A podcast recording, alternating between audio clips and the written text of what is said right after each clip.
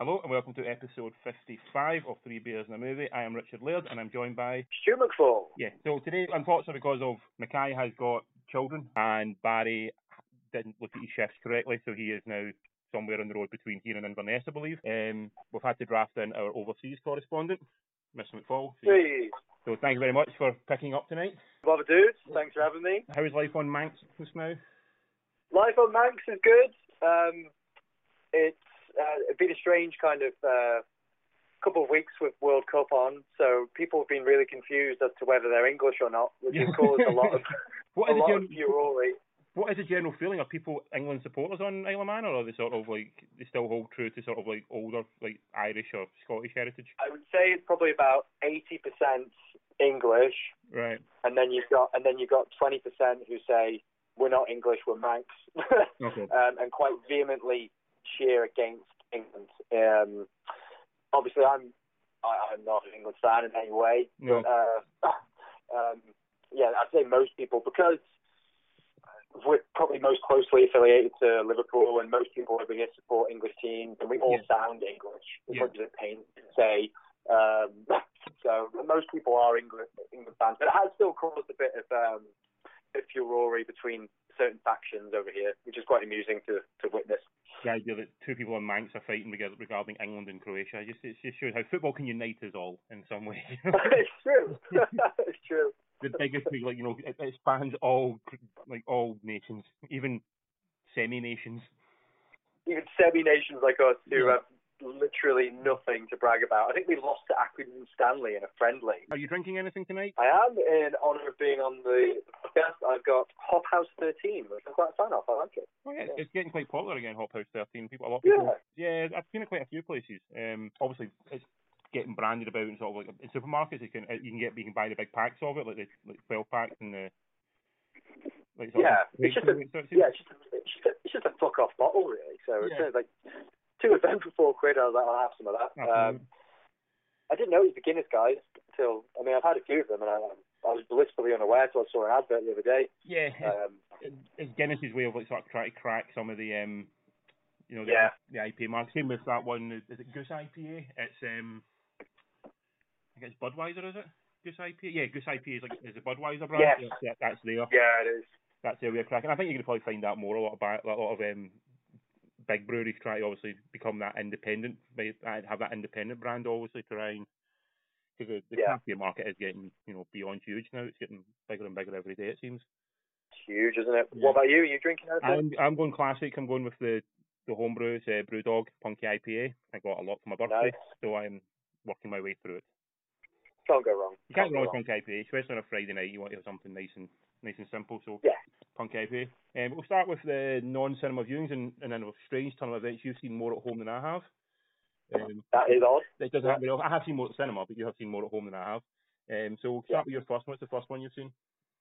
Uh, first one I've seen, man, um, was Last Flag Flying. Richard Linklater film. Yes, which I, I really enjoyed. Was it out this year or last year? I honestly can't remember when it was out. I don't know. It didn't. It, it didn't get a cinema release. It got a very limited recall. film release in Britain. It pretty much went almost Limited.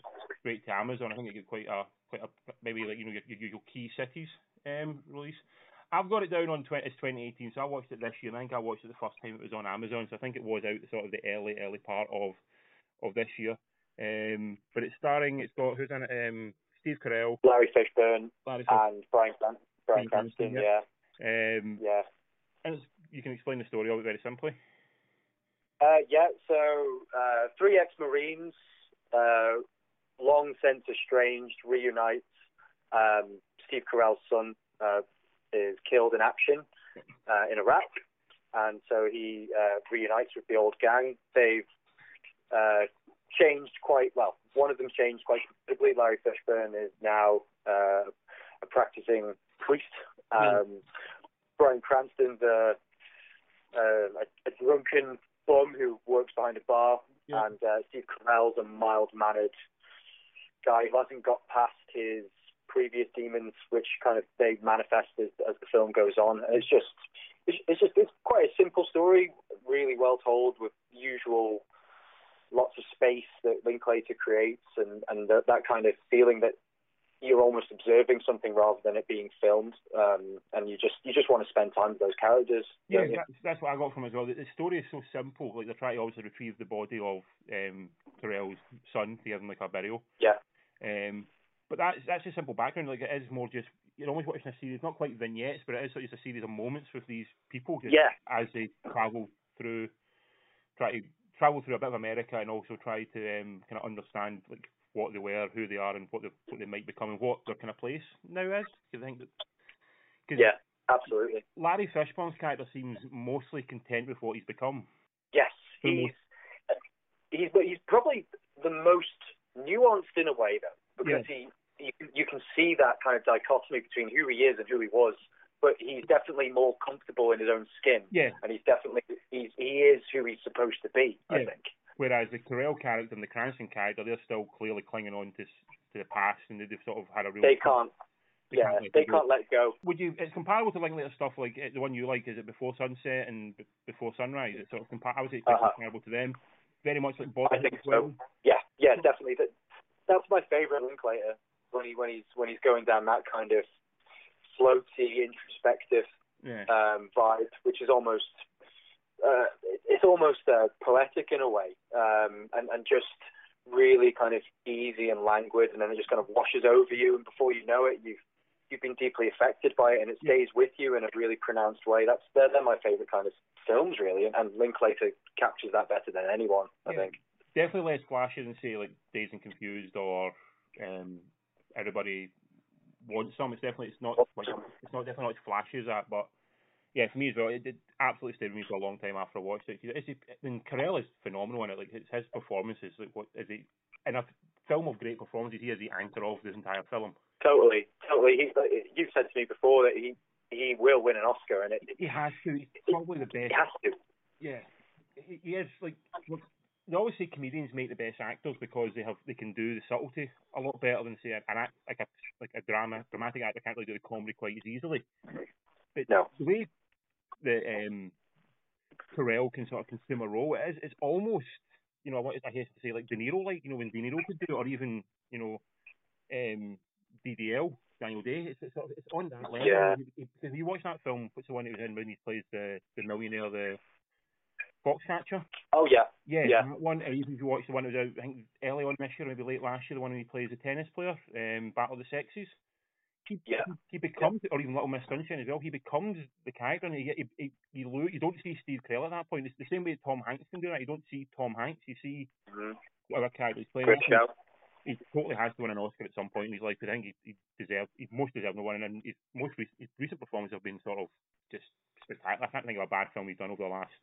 No, no, he's, he's so even even like the the way way out. You know, he was so unlikable. You know, yeah. he, he's which is it shows that he's um, he's got a lot of versatility. I, I, I totally agree with what you say. He's he's very immersive. I mean, the, the classic comparison is of course Robin Williams yeah. because he was he was so he brought such heart to his roles. But actually, Williams was incredible. Don't get me wrong, but I don't think he had the versatility that Carell's got.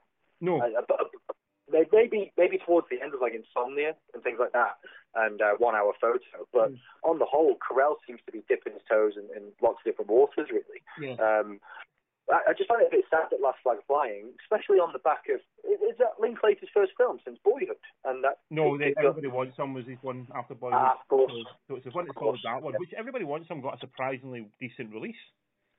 Yeah, yeah. I saw that in the cinema, and I was surprised I saw it in the cinema. Like I was delighted to see it in the cinema, obviously, but I was really surprised. Oh, yeah. Only for one week, but still it got a release. Whereas Last Flag Flying, you thought it was with the cast involved in it, it should have got a, like a wide cinema. That's release. it. Yeah, that, that's it, man. It's like a proper heavyweight cast, and they're all on spectacular form. Like Bryan Cranston deserves a mention here because he is just having an utter riot. Yeah. And what what thing is, despite the subject matter being quite obviously very somber, um, uh, and reflective. It's actually an incredibly funny film. Yeah. Really funny. I, I was laughing a lot of it. And Cranston was just, you could tell he's just having an utter blast. Yeah. Shame. I, I think he should have done better. It intrigued me like how much of that's in the script. I, I don't know if Linklater doesn't seem like the kind of guy who's sort of like a Kevin Smith or even um, you know, your um, Fincher, who like you know every word on the page must be read as it is written. I think uh, maybe more like a, a Curb Your Enthusiasm style Yeah. ad lib approach.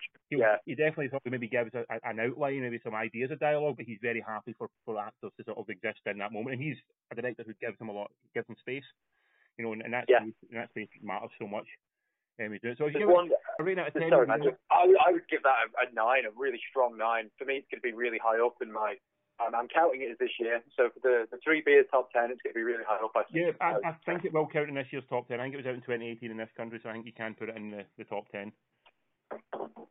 Excellent. So yeah, um, so that's um, Last Flag Flying. Um, the one I watched this week was a really do- really dodgy documentary um, called called Sir No Face, which is Right. on it's on Amazon, and it's essentially it's about the first sanctioned um, paranormal investigation by the Australian government um, on an island on in the coast, um, sorry, in, in in Sydney Harbour. It's called Cockatoo Island, and on it there's a sort of there's a a building that's existed in many forms as a you know a, a concentration camp for Aboriginals, and there's a, a prison, and then it was you know many other things. And essentially, what happens is on this island, there's a group of paranormal investigators who capture what they claim, or what people claim, is the first full body apparition of a ghost. And this this being seen sort of basically blows open the doors of you know ghosts are real and you can't deny the the the, the existence of them after seeing this ghost. Um, which Wow. itself is an interesting concept, and you obviously have seen a lot of stuff on TV where it's like you know the ghost hunters and that kind of stuff. It's it's you know it's, it's kind of schlocky on that level. But the, major problem with it is that it's basically it's sort of a guy who I think apparently was quite famous in America. I, I can't actually remember the name of him- name of him right now, but the film is basically an ego trip for him, sort of showing his summer adventure, going down to Australia and back to LA every six months, while he tries to pretend that he knows what the fuck's going on. Oh God. And he's trying to sort of, he basically his job is to try and he he's trying to prove that the person's lying to begin with, because Uh-huh. he's he's trying to be sort of as as um sort of scientific as possible, but ultimately he believes it is real. So any any scientific sort of duress he's put under is is sullied by the fact that he wants it to be real. Yeah. Um, and and ultimately the evidence of it is pretty shit, and it doesn't really convince anyone. I can imagine. Yeah. And it's, it's one of those films. If you believe in ghosts, then you'll still believe in ghosts after it. If you don't believe in ghosts, you'll still not believe in ghosts after it. If you're a bit like myself and who, you know, is up for wanting to believe but wants proof, it's certainly not the proof you're you're, you're dying to see. It's um, just a pretty dull documentary, and that's the problem maybe with how cheap documentaries can be made these days and how many avenues are to release them right now. That Yeah. Get ones can get on Amazon or Netflix or you know Hulu or any of these things. You know, any you can watch them because they can obviously they can look relatively decent production values because it, that's relatively cheap to do these days. But Yeah. if, the con- if the content's not there, then ultimately shit is still shit. You, it's kind of become um, a really easy avenue for uh, content, isn't it? Because you look at uh, YouTube, and you can end up down a hole on YouTube with with all manner of homemade documentaries and conspiracy theories and everything else. And Yeah. maybe they maybe Prime Prime probably more so than Netflix, I'd say. Uh, have probably capitalised a bit on that because Yeah. it's easy content, for those. Yeah, I mean, I think this film actually was, from what I can see, it was essentially set up as almost a series of webisodes. I think is the term they use for them, and they've sort Yes. of they've done relatively well in internet terms. So they've sort of amalgamated them all together into more of a feature film, and they've added a few extra bits to try and sort of flesh it out a little bit. Um, but yeah, I mean, it's an hour and forty minutes long, and it was an hour and forty minutes that I kind of wish I hadn't wasted. I, had- I had other options that day, and I, I picked the wrong option. I picked the blue pill, and I should have picked the red pill. it's one of them though. I mean, it could have been even if you know you don't believe at all, even if it had been thought provoking or presented something in uh, an interesting way, then you can can forgive it. But if you're still firmly rooted in the same position you were when you watched it, then it almost makes it completely pointless. Yeah, utterly pointless. And we'll get to the documentary later on that I watched, which actually did change a few things. So, um, yeah. So if you if you look for a documentary on Amazon, Sun No Face is not the documentary you want to watch. I will bear that in mind. There are better ones out there, most definitely. Um, so what's your second Cool. film? Uh, second film was um, a little indie that I've been, I, I know you've seen, I, I was meaning to see for a while. Um, Other People, Yes, starring Molly Shannon. Molly Shannon on career best form, probably. I would- Um, Certainly say she's up there with the career best. Yeah. Um, and uh, they're always good. Jesse Plemons, who's just great, and you know, loves loves uh, spreading the ginger ginger word. um, I, I, I really enjoyed this film. Um, enjoyed might be a strange word, but I, I, I thought it was really sweet natured. Basically, he's um, just on the hot. Sorry, he's a uh, Jesse Plemons plays this kind of hangdog, curmudgeonly, struggling comedy writer who's trying to make it you know, on improv scene and Saturday Night Live and getting scripts rejected left, right, and centre. And then he he's gay and he returns from a breakup from his boyfriend and returns to a small town to care for his dying mother. Um, and then the film kind of plays out as she gives up in the sense that she can't um, handle the chemotherapy anymore, and um, he trying to reconcile his his own future and with the fact that he's going to be left with a dad who's openly disapproved of his homosexuality and this kind of conservative family upbringing. and also, I don't know, he's, he's one of them who's in everything. I yeah. can't remember the dude's name. Yeah, he's really good. Yeah, really I'm, good. I've, I've not got a computer open to check who plays the dad, but I remember him being, you know, obviously very good. Yeah, he was because you can. The, the thing about the dad is you can see how much he loves his son, but he just doesn't understand. There's one bit they have the the, the greatest thing about it, I think, is that it's it doesn't go down uber saccharine territory, which it easily could have. Um, there's one scene, you know, it's building towards that scene, the way all the way throughout the confrontation between him and the dad about the fact that the dad cut him out for years and doesn't even acknowledge the fact he had a boyfriend. And then Jesse Plemons basically breaks down and says, you know, we're actually broken up, and you still can't even say his name.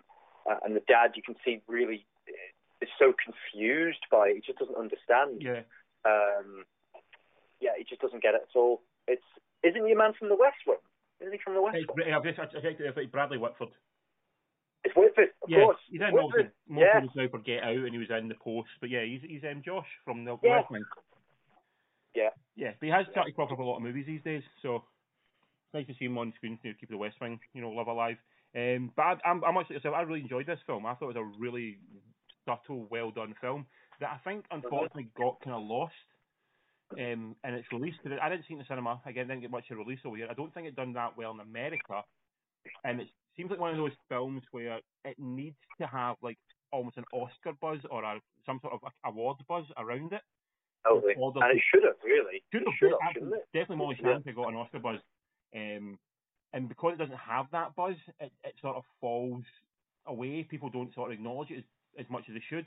There was one out a few years ago, I think maybe last year, maybe the year before, called 20th Century Women, um, with Annette Bening. And Haven't again, seen it. Haven't absolutely, even heard of it. Absolutely beautiful, fantastic film. She's, I mean, Annette Bening is always brilliant, always great, yeah. Um, but she's particularly brilliant in this film. But because it didn't really get that big buzz when it came to the Oscar awards, or you know, the bigger juggernauts that sort of push it away, and like you know, a couple of direct, a couple of like you know, writers have their favorite movie and they get sort of pushed to the the forefront. It gets forgotten. Yeah. You know, I'd even put Brooklyn in that in that um, regard. You know, yeah, totally. Great little, shout. It's got a little bit of buzz, but those sort of bigger juggernauts in its way that sort of pushed it pushed it out its way. And I think other people was a, a little bit like that as well. Just never really got that affection and love it really deserved. Um, but it is a fantastically well done film. It's, it's a lovely, it's a lovely, lovely movie. Yeah, I'd, I'd say the the writer director is a he was a Saturday Night Live contributor, and it's it's very autobiographical as well, isn't it? Yeah.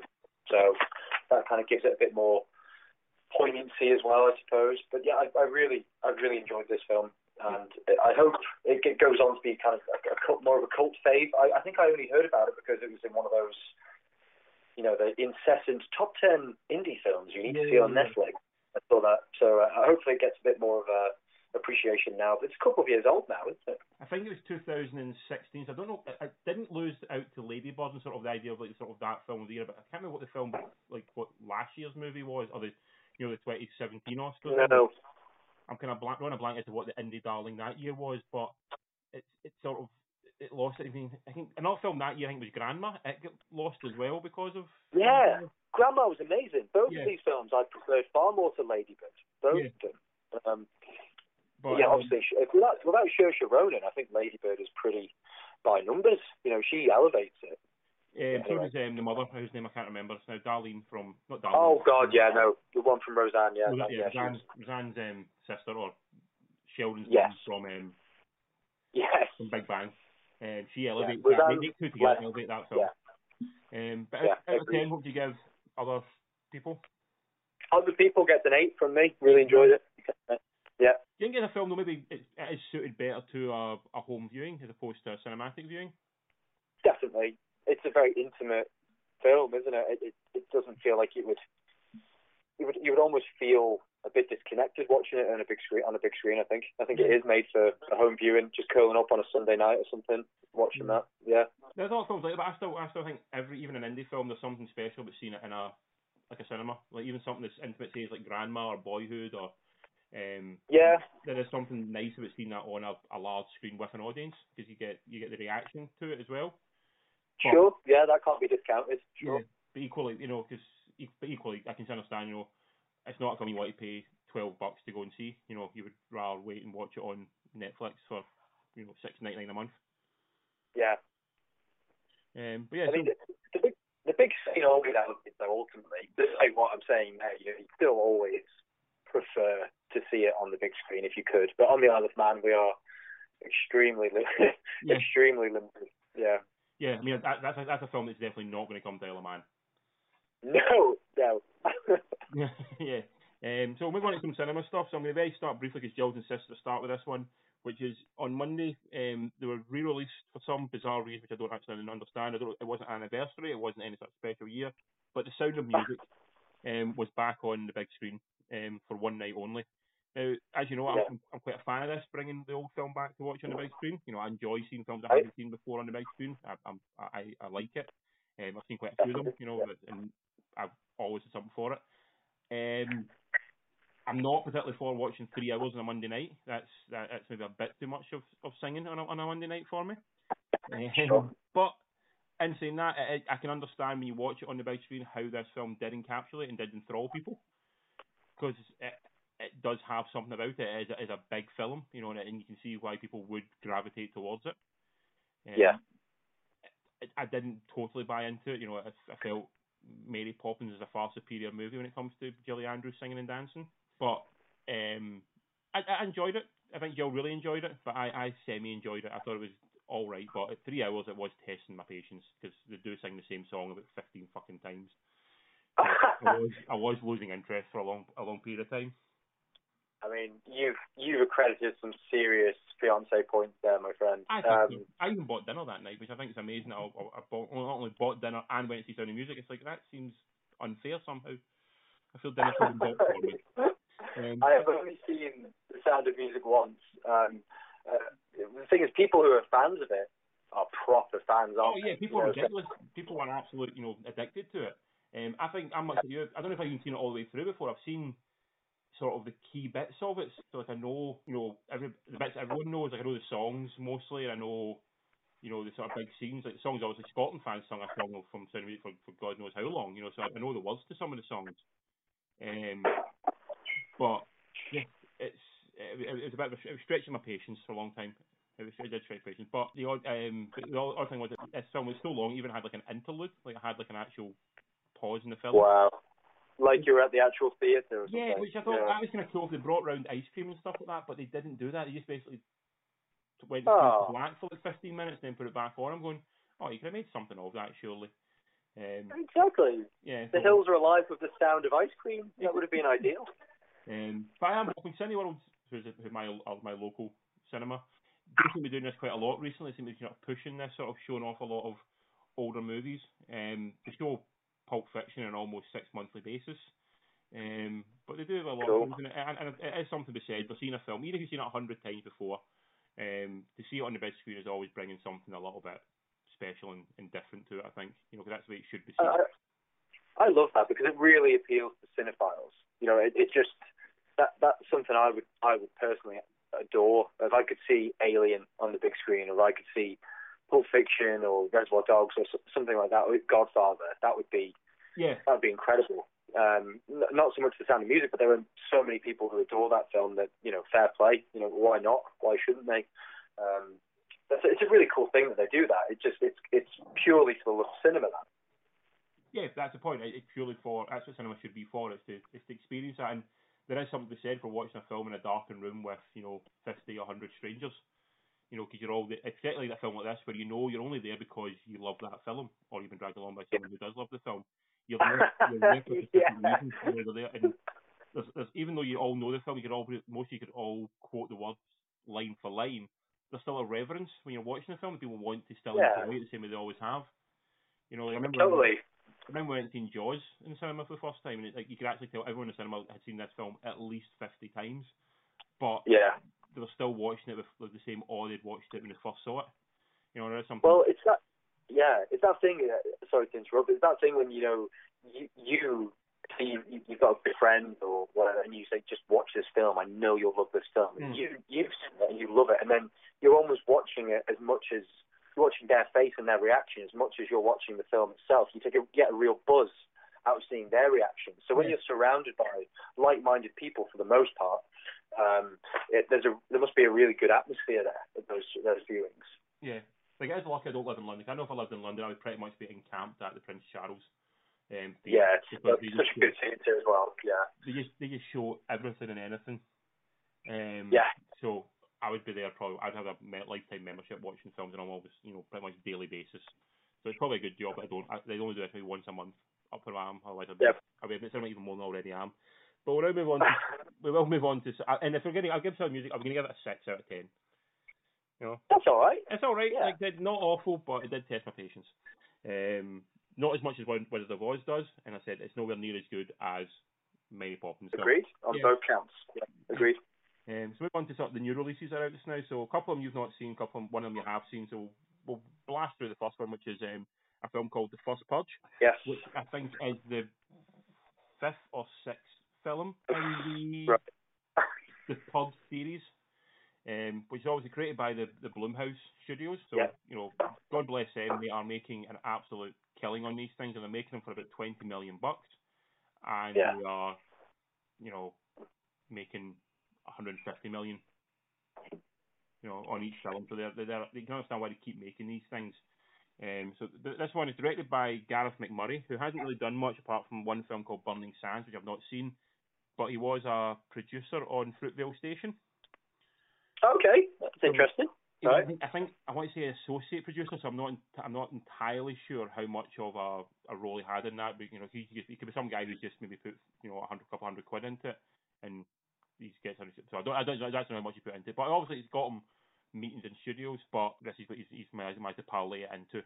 Um, so it's, it, the plot of the film is very simple. It's the the purge is something that takes place in America once a year, and people are allowed. The crime is legal for a for a, for a whole day or for twelve hours.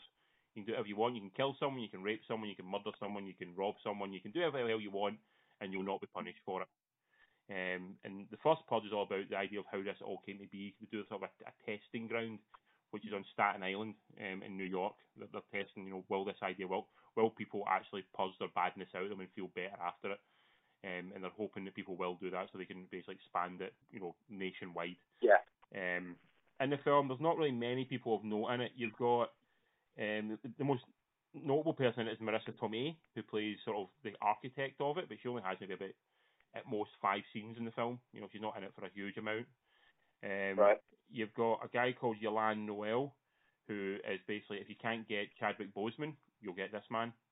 Um, and you've also got Jovian Wade, who's a British actor. I think he's in like about 50 episodes of Casualty and all sorts of stuff like that. But he's also trying to maybe make his mark in in, in America with this film.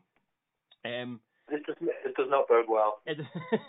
um, I'll give the positive first because I am I am always every every film is a Christmas Eve moment. You might find something you like you didn't expect. Um, a couple of set pieces are relatively well done. You know they're, they're solid enough.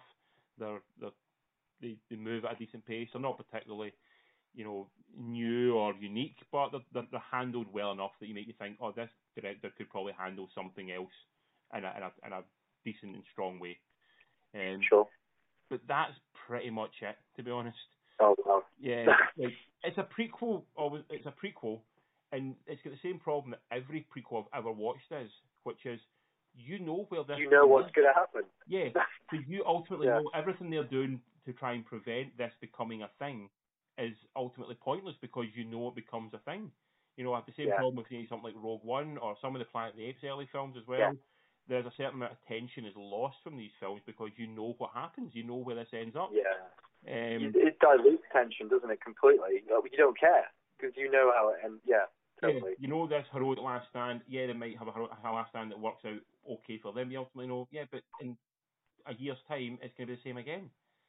Um. The script and dialogue and the performances are pretty, they're, they're at best average, and sometimes there's like some of this, the dialogue is so like on the nose and it, it, it's you know it's, it, it's pretty, it's, it's not even subtle, you know, and it it labours to try and be like sort of relevant in today's world, you know, coming across with maybe the, the Black Lives Matters thing and a wee bit of the Me Too thing. That when they try and be do that, it feels token and it feels sort of weak. You know, Forced. feels, yeah, like, like like yeah, it feels very false. It, feels like they're trying to do that rather than you know they're pushing it to do it because they think this will get people interested in it. This will make this the next Get Out, which it most Yeah. definitely is is not. Um, Mm. yeah, so it's, it's it's it's not awful. Like like like like all the Purge films. I don't, you said you've not seen any of them before. No. The first Uh, Purge film. was Ethan, Ethan Ethan Hawke in the first one? Ethan Hawke's in the first one, and he's and the first one's actually genuinely quite decent. Because essentially the first one is just two people tr- or a family trying to defend their home. So it's got kind of Zulu-like complex to it. It's just sort of a family defending their home, and that's pretty much it. As I've started to make these sequels and sort of build a mythology and sort of a sort of try and make some sort of universe out of this, that's when it started to lose interest and lose hope, and and it gets kind of dull. But they're never really they're never awful. You know, they're not No. they're always just very average, and this one is very much a very average film as well. I mean, that, that's that's probably better than I'd expect. yeah, You know, I, I can't I, can't really judge that much. I mean, all I can say is, you know, I'll, I'll pretty much watch anything with Ethan Hawke. Um, so Yeah. I don't know why I haven't got around to it. I, just a strange side note to this. Um, uh, Lisa has family in Switzerland, and we stayed with them probably about ten years ago. And she was, uh, her auntie was telling us about in, I think it's in Zurich. It might not be. Um, no, Geneva. It's in Geneva. For one night only, this is genuinely true. These famously placid, uh, non-committal, deeply repre- repressed dullards, they are given one night unofficially. This is genuinely true. Unofficially by the police to let their hair down, get pissed. I mean, I think rape would probably be a problem and murder, but other than other than that, other than that, they can get their Swiss Army knife out, knife out. They can crack on and just enjoy themselves for the night. And apparently, it's absolute chaos because they're such a repressed culture. kind of Protestant country that it all just comes to the fore and shit goes down, man. So maybe that's for me. I've always felt like the purge would be a bit underwhelming than the image I have of uh, Geneva that one Yeah. night every year.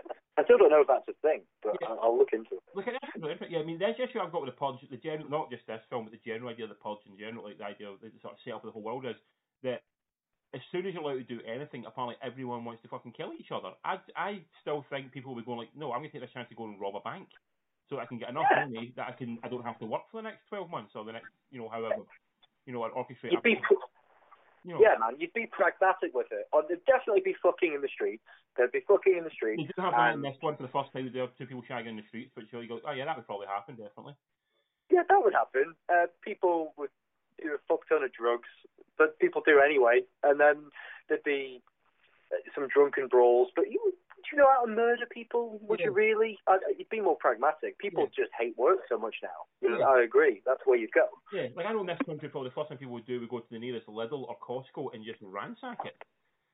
You know, just Yeah. everything they can from Costco and just live off that for the next, you know, two years because there's so much stuff. Yeah, there. just Um, hibernate. Just, yeah, just says Yeah. hibernate for the next, yeah, for the next length of time. But yeah, so I would give it a very average, right down the middle, five out of ten.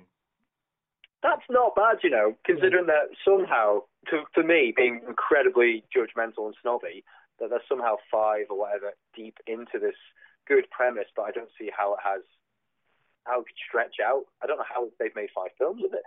It seems How's think it that done every every film is slightly different. It's based not different. Every film's the same but different.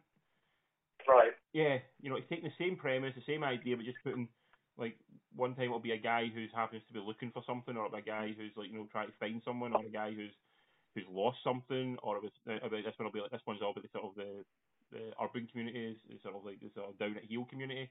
So they always kind of find a wee new way into it, and I think as long as these things keep making money, they're going to keep. You know, it, Oh yeah. it is it is a new Totally. version of like say Halloween or the Friday the Thirteenth films. That as long as you Yeah. keep make if you can keep making these things cheap, and you can still make you know so much money on them, then they're going to keep turning them out until people don't go and see them. and you you can't blame Blumhouse for that. They they've got a really good business model. The only thing that that is a bit saddening is that those other franchises you speak of, at least the original was was a bona fide classic, Yeah. and then each one diluted that idea. Whereas now it's mediocrity, and it's just it's a steadying plateau of mediocrity, really, isn't it? Yeah, but I think Blumhouse is involved in Get Out, so if I have to watch two Purge or five Purge films to get one Get Out, I consider that a fair trade. Totally, Yeah. absolutely, I'll think- take that. I think, Absolutely. I think he's also involved with Whiplash as well. So again, if every every Again, Purge film yeah. me a Whiplash and a um, Get Out, then that, that seems a relatively fair trade. Yep, couldn't agree more with that. Yeah. Um, so we on to the next one, which is it's not in the cinemas, but it is on Netflix. It's a Netflix original, which I think they're using that term very loosely. 'cause I think this film was made prior to Netflix. Netflix wasn't involved until it came to distribution. I feel. Oh, okay. I'm not because I'm, I'm only going by that by the number of companies you have at the start of the film. There's a good chunk Right. of like Yeah. like sort of production companies, which makes me think this film maybe was developed and then it's been bought by Netflix at um like a you know a film fair, you know, um which they, they have been doing recently. Um and anyway, the film is called Calibre. Um it's directed by a guy called Matt Palmer. This is his debut feature.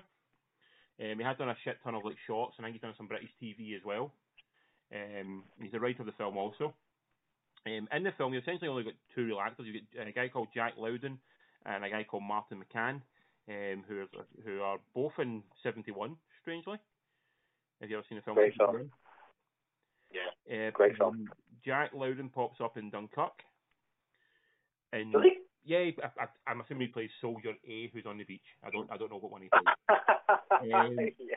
Martin McCann, only thing I recognise him from, he's in Killing Bono. Have you ever seen the film Killing Bono?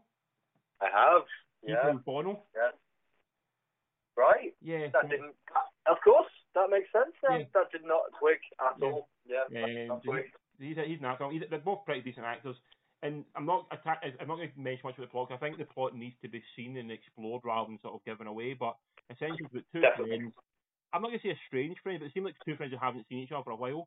Essentially, Mm. I, I do get that sense about it. but one of them's went away and had another one life, and the other one's away and had another life, and they've maybe some they've maybe met up every now and again to go for drinks. But They, yeah, they, they they were at boarding school, weren't they? So you got one who's one who's become a city slicker Mm, and rolling in the money, and then you got one who's becoming a bit of a family man, yeah. I suppose. Yeah, and it's almost like the one who's a sex psycho is almost like the bad boy that even the wife doesn't quite like. You know, she's a bit unsure of him. Yes.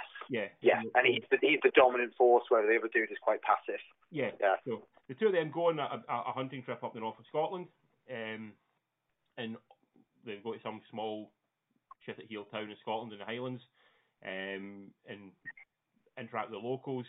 Something happens on the hunting trip, and essentially the story spirals um, from there.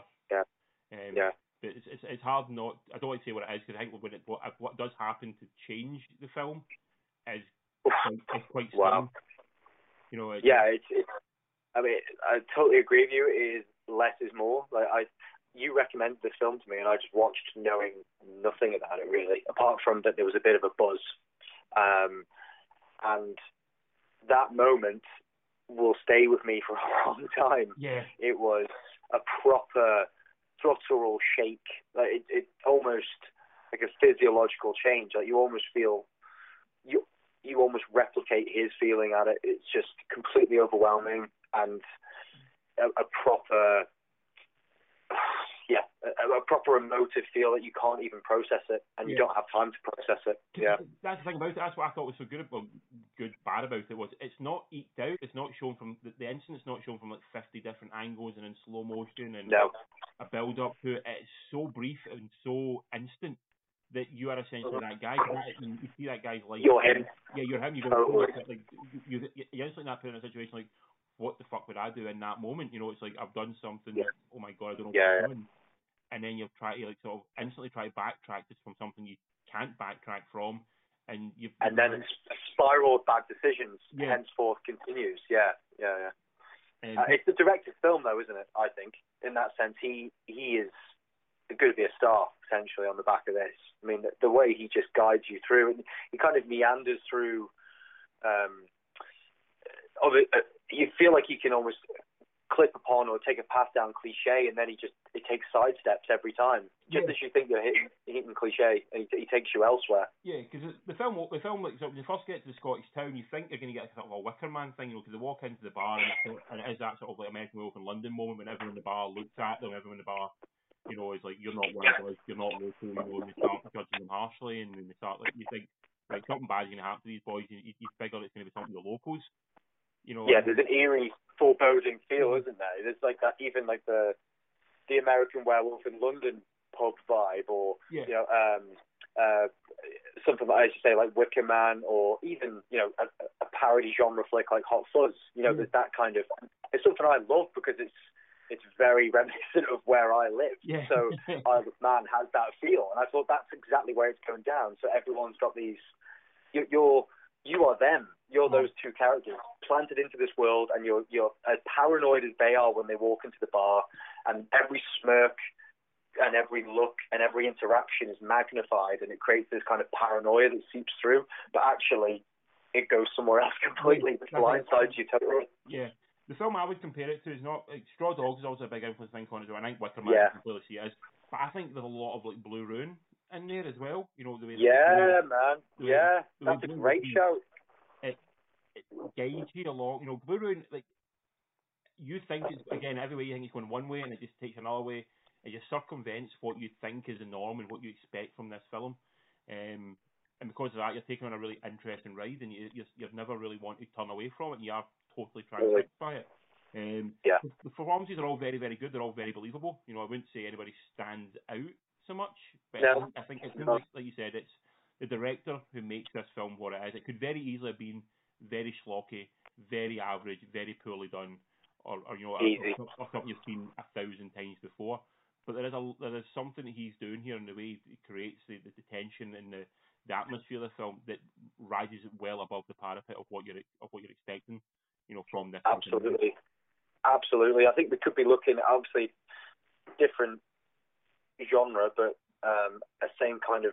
It sounds it, to, to me, it's the same kind of reverence for film that somebody like Edgar Wright would have. It feels like somebody who's got a real appreciation of the classics, Yeah, but while still kind of paying homage, but then also ploughing his own furrow.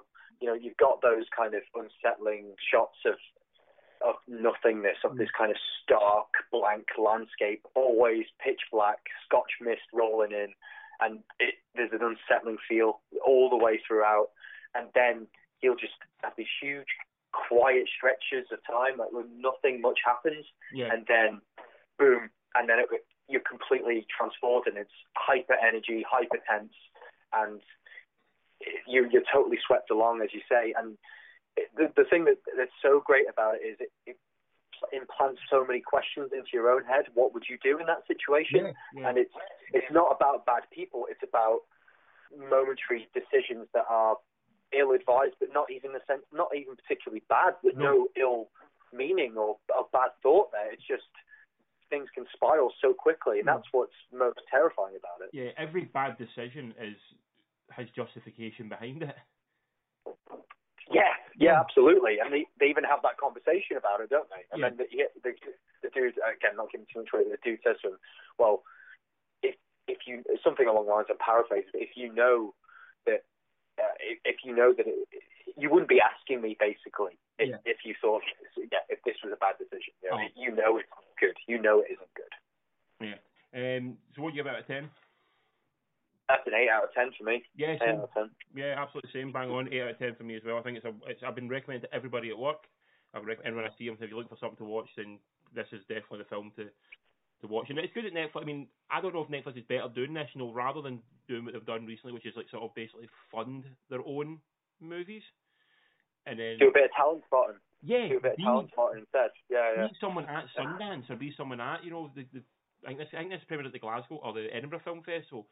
Be someone there, you know, who's who is looking to buy these films, you know, because Yeah. they've already been made and and they could and you know that they've, done without any sort of studio opposition. They've done something, and you could find something really interesting in it. Um, because they have done like no doubt they've done some of their own stuff. I thought was really well done. Okja I thought was you know particularly fantastic. Um, Yeah, solid. Yeah. but they also have done shit like Ibiza and Bright and a few other ones that you're gonna go, oh, these are a bit bland and a bit a bit dull.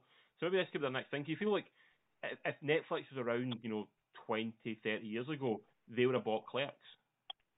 Yeah, yeah, that's a great thought. You know, yeah, yeah. they would have bought Clerks. Totally. maybe, you know, some they they they would have bought Sex Lies and Videotape. They would have probably bought. They would have. You They know, would've, they might yeah, be yeah. one of the guys who maybe gave Tarantino money to make Reservoir Dogs. Yeah. they were, you know, they, Yeah. they're, they're that, they're the kind of people, you know, but I'd, I'd like to see them doing that more, and rather than make their own stuff, just, just keep an eye out for stuff. I know a lot of directors and producers are, are at times unwilling to sell to Netflix because Netflix don't do any sort of cinematic release. So Yeah. That essentially negates you from any, from pretty much all awards discussion, you know, like Oscars, BAFTAs, and that, they won't, and Golden Globes, in fact, won't acknowledge something that goes straight to, you know, you know, um, you know, on demand. It has to have some That- level of release. But I think That that, will that, change. that will change. That will change. Yeah, that will change. Yeah. Next five years, that will definitely change. Um, It will have to. yeah. Know there was a film. What was the one? Birth of a Nation. The the you know that one that was out a couple of years The ago. Idris Elba one. Yeah. No, not Idris Elba. Who was it? It wasn't Idris Elba. Oh no. Uh, The one about the the slave revolt. oh yeah. Uh, no. Like he was offered big, he was offered big, the director that was offered massive money by Netflix to go on Netflix, and he said no to it. He took like the next paycheck down because the company the promise or part of the contract was you would get a cinematic release. Ah, wow. So that was that's you know, and the film itself did deserve it. The film itself was pretty average and pretty shit to be honest. Yeah. But Yeah, I didn't know. Yeah. but the point is, you know, people might, you know, some people will, will choose that lesser amount of money to tr- get the cinematic release. So I think Netflix either has got to start doing the cinematic release, or they've got to push for the industry to change itself to be more inviting of the the on-demand stuff. I mean, I think the Cannes this year was not showing Netflix stuff. Really. Yeah, they refused Oh, to do it. There was a big sort of hoopla about it, but I think they had they basically had to relent because some of the big names are pulling out because of it. Um, I think I think it's only a matter, like I said, only a matter of time. Maybe the next five, six years, you'll probably start seeing. Yeah. Yeah, I think it'll be like you know the, when when digital downloads, you know, started being considered for chart release, you know, a Yeah. chart for the official top forty. You know, just when it becomes the norm, and it absolutely is the norm, Yeah, um, more so than cinema going probably. Um, it's gonna, it's quite sad in a way. Um, not so much for myself because basically, not that I don't love the cinema, I absolutely adore it, but just because there's no good cinemas over here. yeah. Yeah, who's, too who's crappy. not, who's not seen Calibre Cool. to talk about it today if it wasn't for the fact it was on Netflix? Absolutely. So for me, it's a huge gateway. So it's Yeah. an absolute bonus for me. Yeah. One one final thing on Caliban. I don't know. I, I was kind of thinking about this a bit more. I, I don't know if it was intentional. I think it was. What do you think about it in terms of the? Did you think it was trying to say something about the class divide in Scotland between the um, the rural and the city types That Scotland? that was kind of where I thought it fell down a little bit. Didn't really work that bit, did it? Yeah, that's Because the I bit I felt like was trying to Yeah, shoehorn it in a little bit. A little bit. used It felt to like- see buddies. Yeah. yeah, because the the two city boys, they're not the one. They're not the one percent. No, that's the thing. That doesn't make sense. Like he's just going to pass it on to his mate. He just he's just like you and I. He just works for a big company in Oh. finance. You know, so what Yeah. you know what is he going to do? You know, they're, I- they're still I- tiny cogs yeah. big machine. So yeah, that's why I probably knocked down a few points because I felt that was not not required and it did feel a bit shoehorned into it. Um, yeah. and Yeah. the justification for what happens doesn't need that. No, no, it's not. It's not essential at all, is No. it? You know. Like I know, I know in the Highlands of Scotland there's a bitterness towards the Central Belt, same way in the West of Scotland there's a bitterness and, anger and sort of hatred towards the East, and the East there's hatred towards the West, and then if you go to the, the, the, the East of the West, there's hatred towards the West of the West. So you know everyone in Scotland pretty much hates each other. You know, it's like there's no there's no unifying um, thing No. about the fact they don't like England. That's essentially it. and they don't like people from Dumfries because they're practically English anyway. Um, you know, so it's literally Yeah. nothing. You know, it's like the it's a it's a, it's a the Willie from The Simpsons line. You know, you know, it's like Scots hating Scots. Oh, they Scots, I hate those Scots. You know, I hate those Scots. Scotland by, Scotland by nature hates itself. You know, from top to bottom. Yeah. So they didn't That's, that's great that as well. Yeah, it, Yeah. it wasn't really required, um, and that's what kind of knocked down a few points for myself. Yeah, yeah, I agree. But yeah, but definitely still worth a watch. Eight out of ten, absolutely worth a watch. Um, Definitely. and the last film of the week, which was which I saw at the cinema, um, is a film called Whitney, which is a biopic of Whitney Houston, um, directed by Kevin Macdonald, which is the main reason I went and seen it because I'm a big fan of Kevin Ah. Macdonald. I didn't know Kevin Macdonald directed it. That's I did not know that. watch it. Like I have, like as you know, my musical tastes veer quite far away from Kev from uh, Whitney Houston. Um, he's, not, he's, he's probably not on my iPod. Um, but Kev Macdonald made um, for me one of the best documentaries, which is One Day in September. Oh yeah, it's incredible. Also Incredible. Touching the Void, which I thought was phenomenal. Um, Touching the Void is amazing. Yeah, amazing documentary. Yeah. I haven't seen it. I can't find it anywhere. We done one called Marley, all about Bob Marley. Yeah, it's brilliant. It was on Netflix. I Yeah. watched it on Netflix. It's not to- on there anymore. I might not be on there anymore. I'll have to try and recheck once he was on there.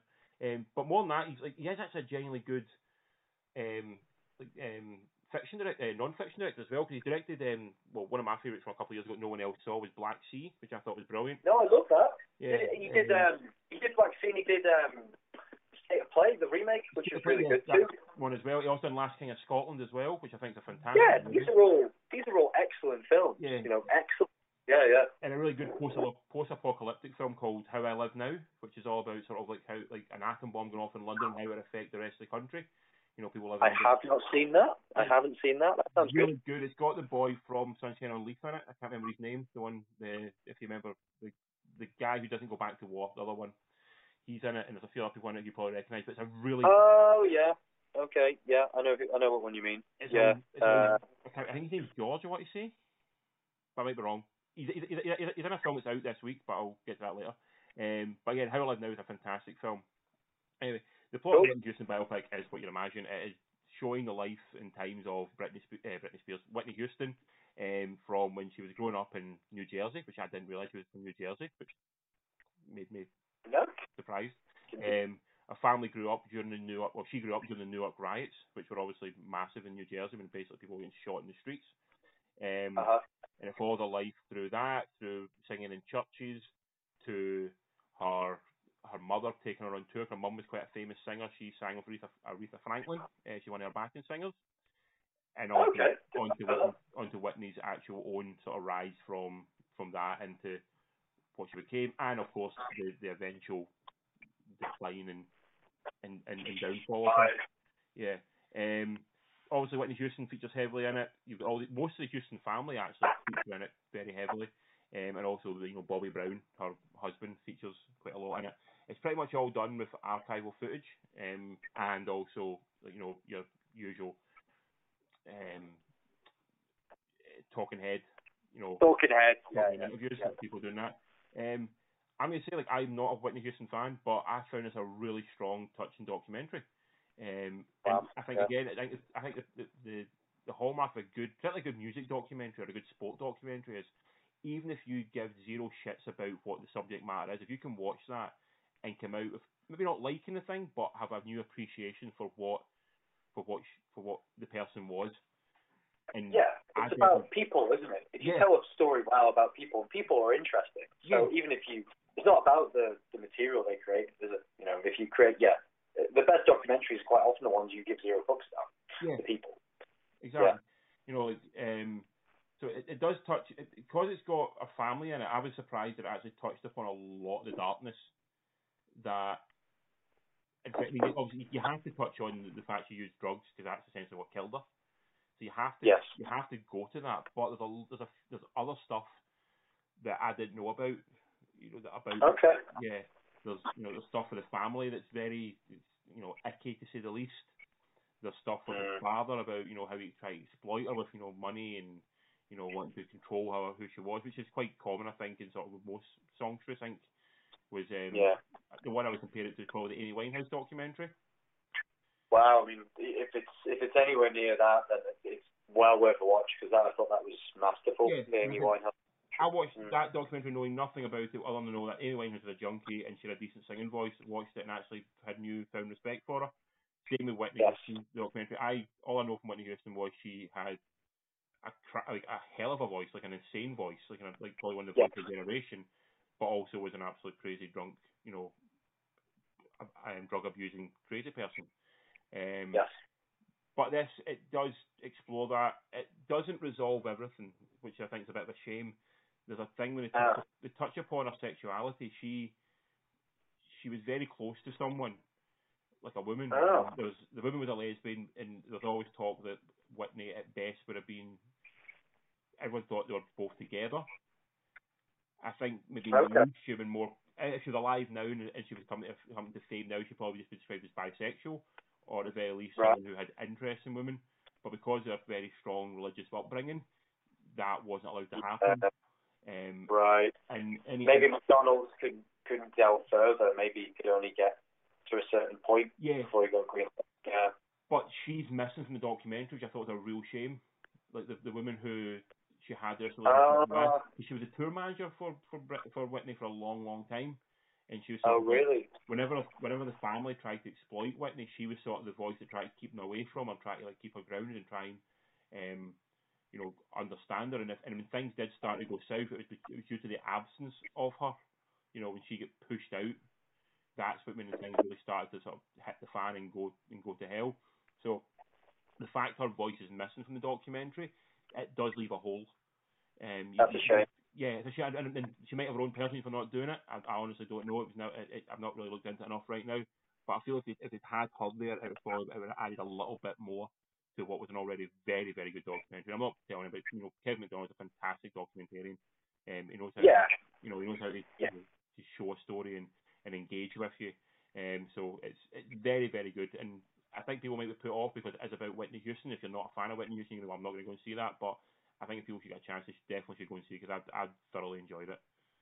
Uh, I mean, for me, my if I had to pick one, I know it's uh, it, some would class it as a different genre. It's all documentary, but music documentary for me is probably my favorite genre in any in any sense. So I'm I'm drawn to it because it's so they're so focused on these incredibly creative characters who are the cliche but inevitably massively flawed. Oh, yeah. So I'm I'm I'm always drawn to that. So I always find that the most interesting piece of work. I'm not going to listen to Whitney Houston after it, but you know I'll I'll go and I'll appreciate the fact that she had a hell of a voice, and you know I loved a bit of the Bodyguard. I'm not, I'm not going to lie. And uh, I'll, one of the, one of the talking heads in, the- in the documentary, Costner turns up. there we go. That's Yeah. all I need. I think, It oh, wasn't okay. big Kev there. Yeah, but Kev's in like, oh, Kevin, well done. Like, I don't think, I think not going to get Kevin Costner for this, but they got Costner. And to be honest, if you can put Costner any film, then I will watch it. Well, I know this, but you know, uh, but you know, Kev's amazing, and I bet he's very magnanimous and and very very uh, heartfelt about her as well. So I, I really look forward to watching that. Actually, sounds Yeah. excellent. It does seem that film that will find its audience on on Netflix. Um, we saw on the day England were playing Croatia, so it was a relatively quiet screening, I would say. It was yeah, the Um, it wasn't particularly busy, um, which I think is a bit of a shame. I think um, I don't think it would have been much busier if, if England weren't playing Croatia, but definitely probably lost a few members because people are not going to waste their time going to see a documentary when they can go and watch the go and watch the football. But um, I think it, I don't regret going to see it. I, I thoroughly enjoyed it. I think it's available on um, Sky Store now. I think. Usually they do that. You can buy it early, but you don't get it for like three months. Oh, motherfuckers! All right, yeah, okay. Ready I'll double, I'll double check. as well, and so it's like um, there's a lot of stuff that's come out recently. So you buy, but one of them was due. uh, All the big hits like um, Infinity War was available the day it came out, but you had you bought it just basically when this comes out on DVD, we'll send you a DVD. Why do that? Why? Yeah, cool. I'll, I'll go buy the Blu-ray. That's I'll, I'll find. I'll just go and buy it myself when it comes out. I don't need to buy it, preempt it. You know. Um, Yeah, I want. I might as well get a tangible thing, you know, for the same fucking price. You Oh. So, but yes, I, I would give Whitney eight out of ten. So it's definitely worth. Eight out of ten. Eight out of ten. Strong, Excellent. strong documentary. Definitely worth watching. Cool. I'm Yeah. I'm glad. I, I didn't know it was Macdonald either. I, I would have been. I was keen anyway, but I'm a lot more keen now. Yeah. Um, so that's good. I really enjoyed Black Sea. That Yeah. was that his last thing he did. I think so. No, I think he did that one one day. I think it was a documentary. Maybe that was the last one he done. When it, it's like one day on Earth. It's sort of just showing the world. It's just sort of, Oh yeah, no, one ever saw that either. But yeah, no, I remember. I remember It has a show on BBC Two about two weeks ago, and I, I meant to tape it and and, um, and missed it. But that was the last one he did. Oh, I might be wrong. I it think seemed that a was bit. Um. Um, it seemed a bit Terrence, Terrence Malick almost that one. Oh, But that yeah, was, it was yeah. from what I've heard, you're very Malikan. Um, but yeah, like I said, I had, I really didn't have any interest in it. I was watching the career to see something else, and the trailer was on for it. And I'm like, I'm not gonna, I've no interest really, not much interest in seeing this. I'll catch it on Netflix. And then it flashed up from director Kevin Macdonald. Like, well, that's that sold the film to me. Yeah.